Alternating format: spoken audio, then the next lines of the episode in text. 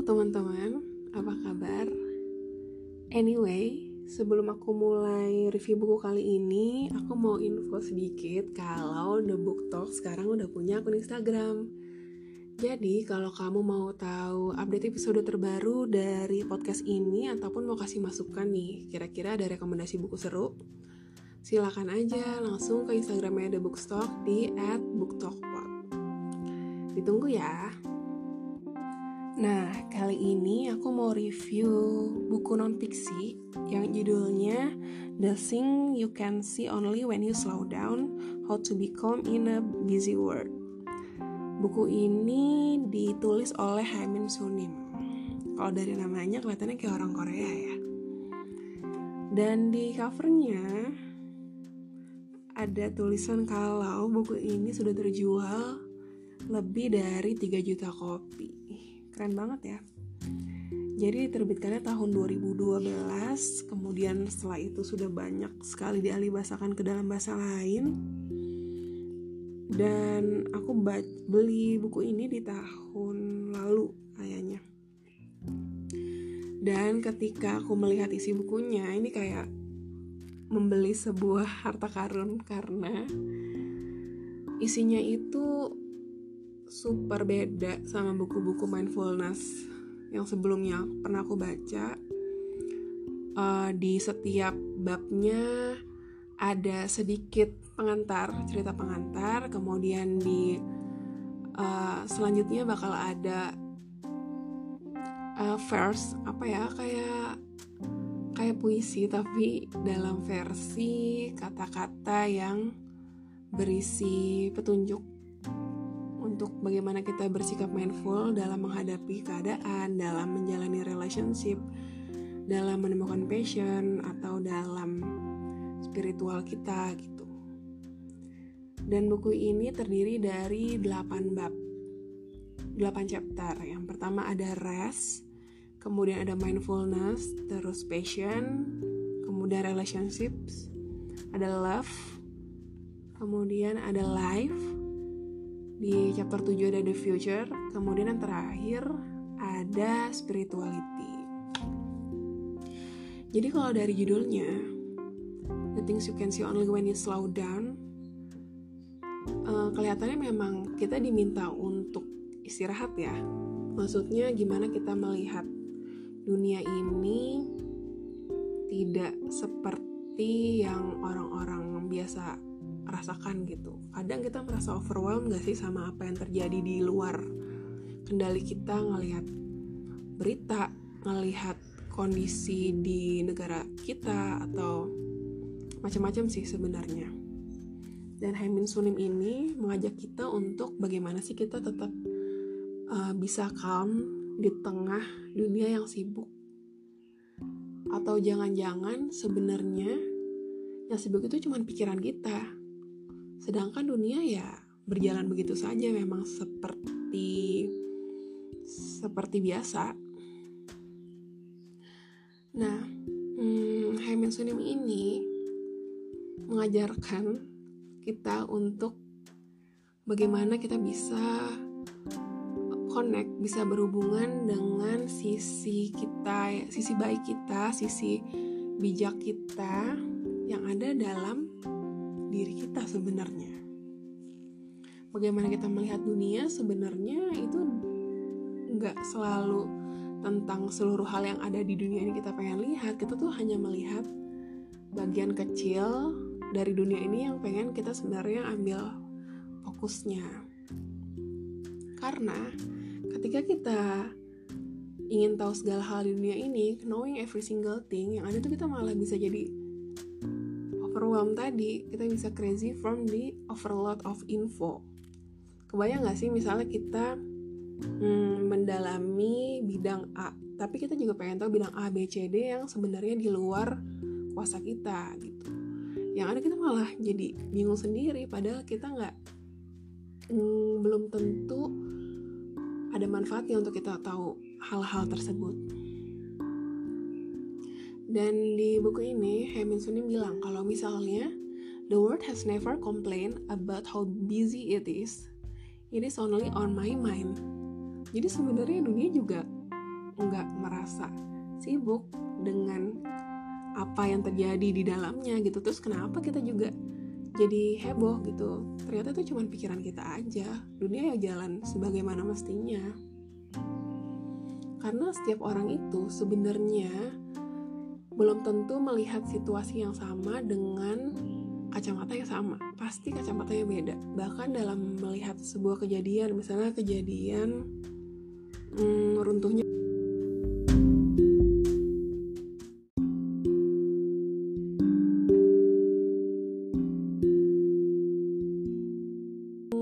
tinggi deh di tengah pusat Jakarta. Aku yakin dari sepuluh orang pasti mereka punya pandangan yang berbeda-beda dengan atas peristiwa tersebut. Begitu juga dengan kehidupan kita sehari-hari ya. Dan dari situ kita juga tahu kalau misalnya uh, bukan situasinya yang bikin kita jadi bermasalah, tapi balik lagi ke perspektif kita gitu. Kalau misalnya kita merasa itu bukan sebagai suatu hal yang penting untuk difikirkan atau penting untuk uh, dikomentari, padahal di luar kendala uh, di luar kendali kita gitu, it's okay. Jadi itu semua balik lagi ke perspektif kita. Nah, di bab pertama soal rest itu memang diceritakan hal-hal seperti itu. Dan ada part yang aku ambil dari chapter rest, akan aku bacakan untuk teman-teman ya. A very modern dilemma. There are countless television channels, but nothing interesting to watch. Too many choices make people unhappy. Sering gak sih ngerasa ketika kita dihadapkan dengan banyak sekali pilihan, yang ada kita malah bingung dan berujung gak happy gitu, dibanding kalau misalnya pilihannya sedikit dan kita jadi gak terlalu banyak menghabiskan waktu untuk berpikir uh, mana yang lebih baik gitu. Dan sebenarnya di kehidupan saat ini memang kita dihadapkan dengan begitu banyak pilihan, dan itu akan membuat kita semakin bingung. Jadi P R juga buat kita, gimana sih caranya untuk kita bisa lebih cermat gitu, lebih bisa mengkategorikan mana dari prioritasnya atau dari segi manfaatnya, bagaimana pilihan-pilihan banyak itu justru membutuhkan kita untuk memilih, bukan malah membuat kita bingung. Dan kemudian di bab selanjutnya ada soal mindfulness. Pada intinya mindfulness itu adalah soal self-awareness. Jadi gimana kita bisa um, dealing with strong negative emotion yang kita punya gitu, dan bagaimana kita bisa berteman dengan emosi yang kita punya sendiri. Kuncinya sebenarnya di situ.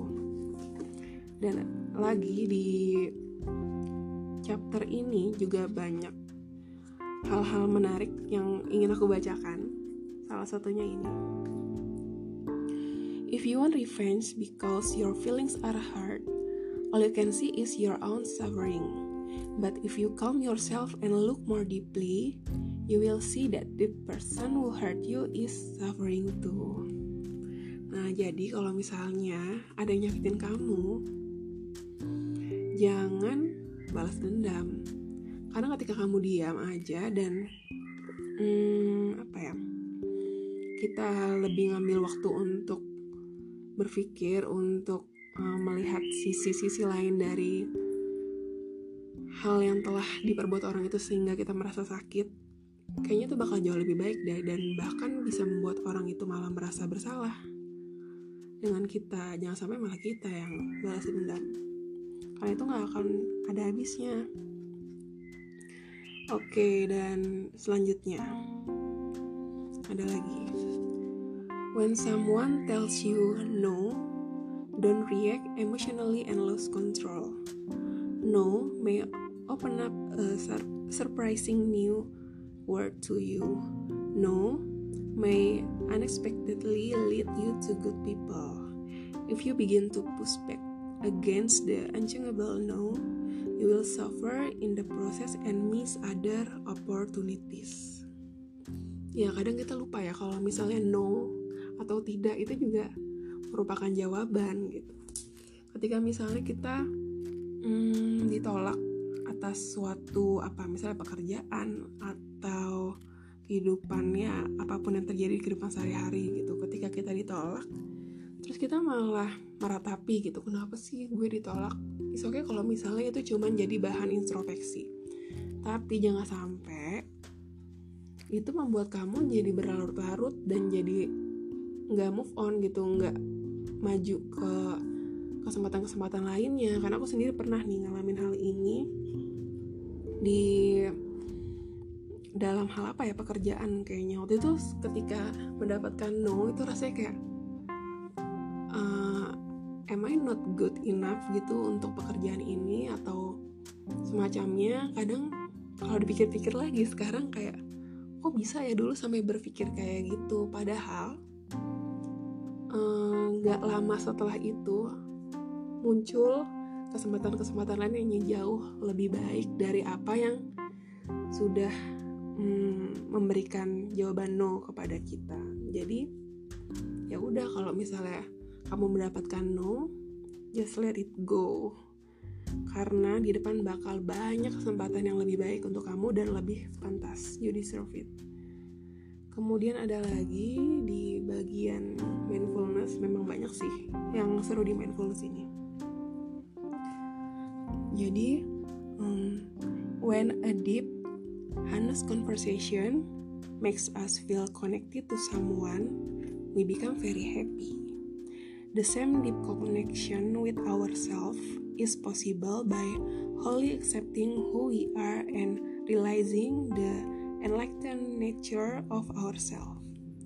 This too is a source of incomparable happiness and freedom. Jadi kalau misalnya kita senang ketika punya conversation yang deep, yang honest, yang jujur gitu kepada orang lain, pasti diri kita juga bakal seneng loh kalau misalnya kita punya deep connection juga dengan diri sendiri gitu. Jadi coba deh dibangun hmm, koneksi yang jujur gitu, yang hmm, gimana sih kita caranya ngertiin diri kita sendiri, gimana sih kita bisa nerima diri kita sendiri. Dan pastinya kalau misalnya kita udah melewati hal itu, percayalah kalau misalnya bakal ada happiness dan freedom yang bakal datang gitu, yang gak bakal kita sangka-sangka. Dan di bab-bab selanjutnya kita akan menemukan banyak cerita juga di awal bab, di awal chapter, dan ada verse juga yang aku bilang tadi seperti puisi tapi isinya tentang kata-kata yang apa ya, yang menyejukkan. Aku temukan lagi di halaman delapan puluh tiga, ini ada di chapter passion. Nah, um, aku coba bacain. If you want to predict how a politician will act after winning an election, look at how he currently lives and how he has behaved in the past. A person does not live the way he says he would. He lives the way he has been living. Lucu ya, jadi kalau misalnya tiap pemilihan apa ya, kepala daerah, caleg segala macam, kadang kan memang di era pemilihan itu dalam jangka waktu tertentu kita bakal merasakan gimana care mereka terhadap masyarakat, gimana mereka ada di sekeliling kita gitu, tiba-tiba ada di misalnya di kawasan rumah kita, memberikan apa bantuan atau um, berkontribusi dalam kegiatan mingguan, misalnya kegiatan mingguan R W kayak gitu. Tapi di sini dibilang kalau misalnya Kalau misalnya kamu mau tahu akan seperti apa di mereka ketika terpilih dalam pemilihan, coba deh lihat bagaimana uh, mereka ketika sebelum terpilih sebelumnya. Nah, bukan ketika dia sudah mencalonkan. Karena tadi lagi di, uh, dibilang kalau misalnya A person doesn't live the way he says he will. He live the way he has been living.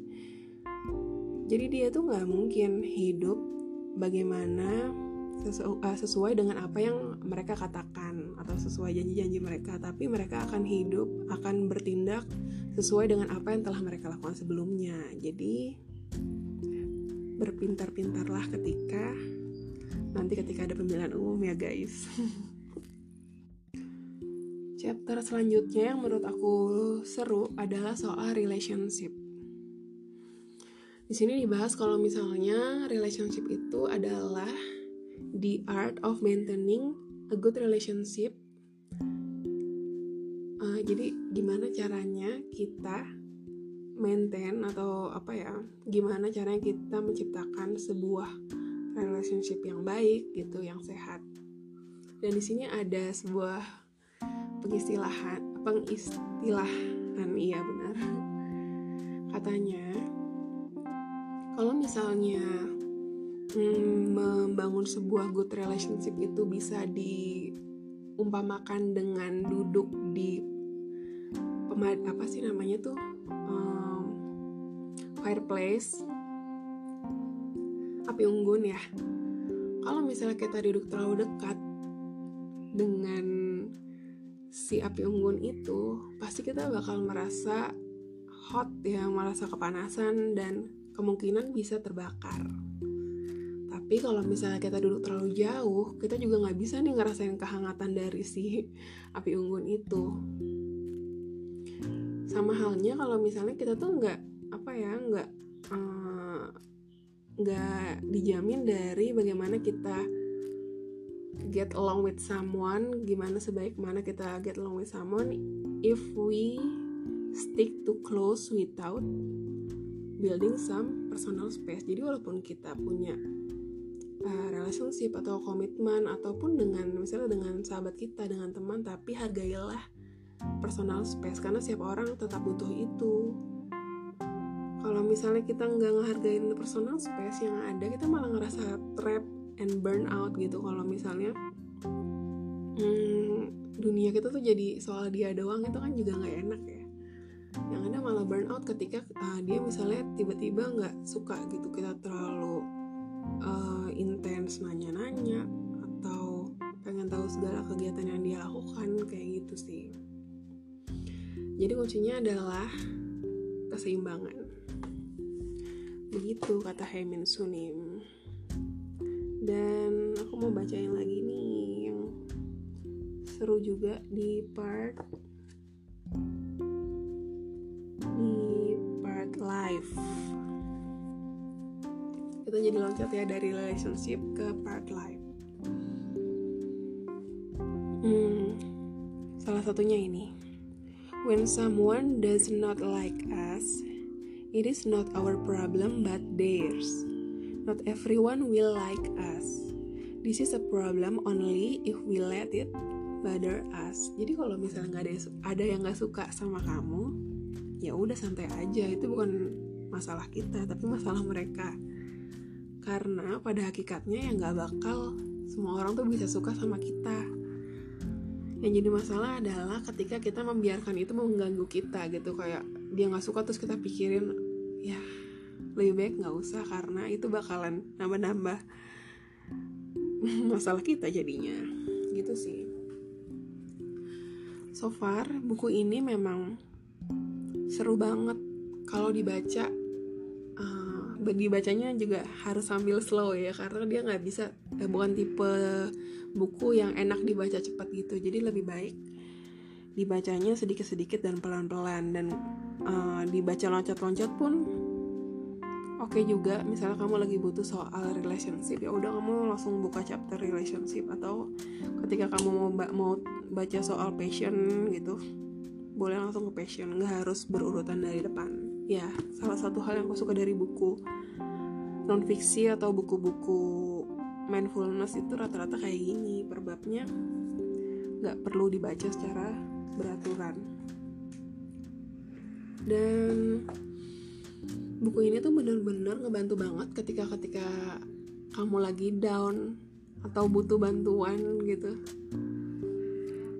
banyak yang bilang kalau misalnya ngerasa apa ya, ngerasa dipeluk ketika membaca buku ini karena isinya warm banget, nyaman banget deh bacanya, apalagi kalau misalnya mau tidur gitu terus baca buku ini. Walaupun cuman ya dua halaman aja, isinya juga powerful. Jadi kalau kamu lagi butuh nih buku-buku penyemangat yang kira-kira bisa jadi self-help kamu ketika kamu lagi down atau kamu memang lagi butuh itu, coba deh baca buku ini. Kelihatannya versi bahasa Indonesia pun udah dijual deh. Coba dicari aja ya di toko buku. Sampai ketemu di review selanjutnya.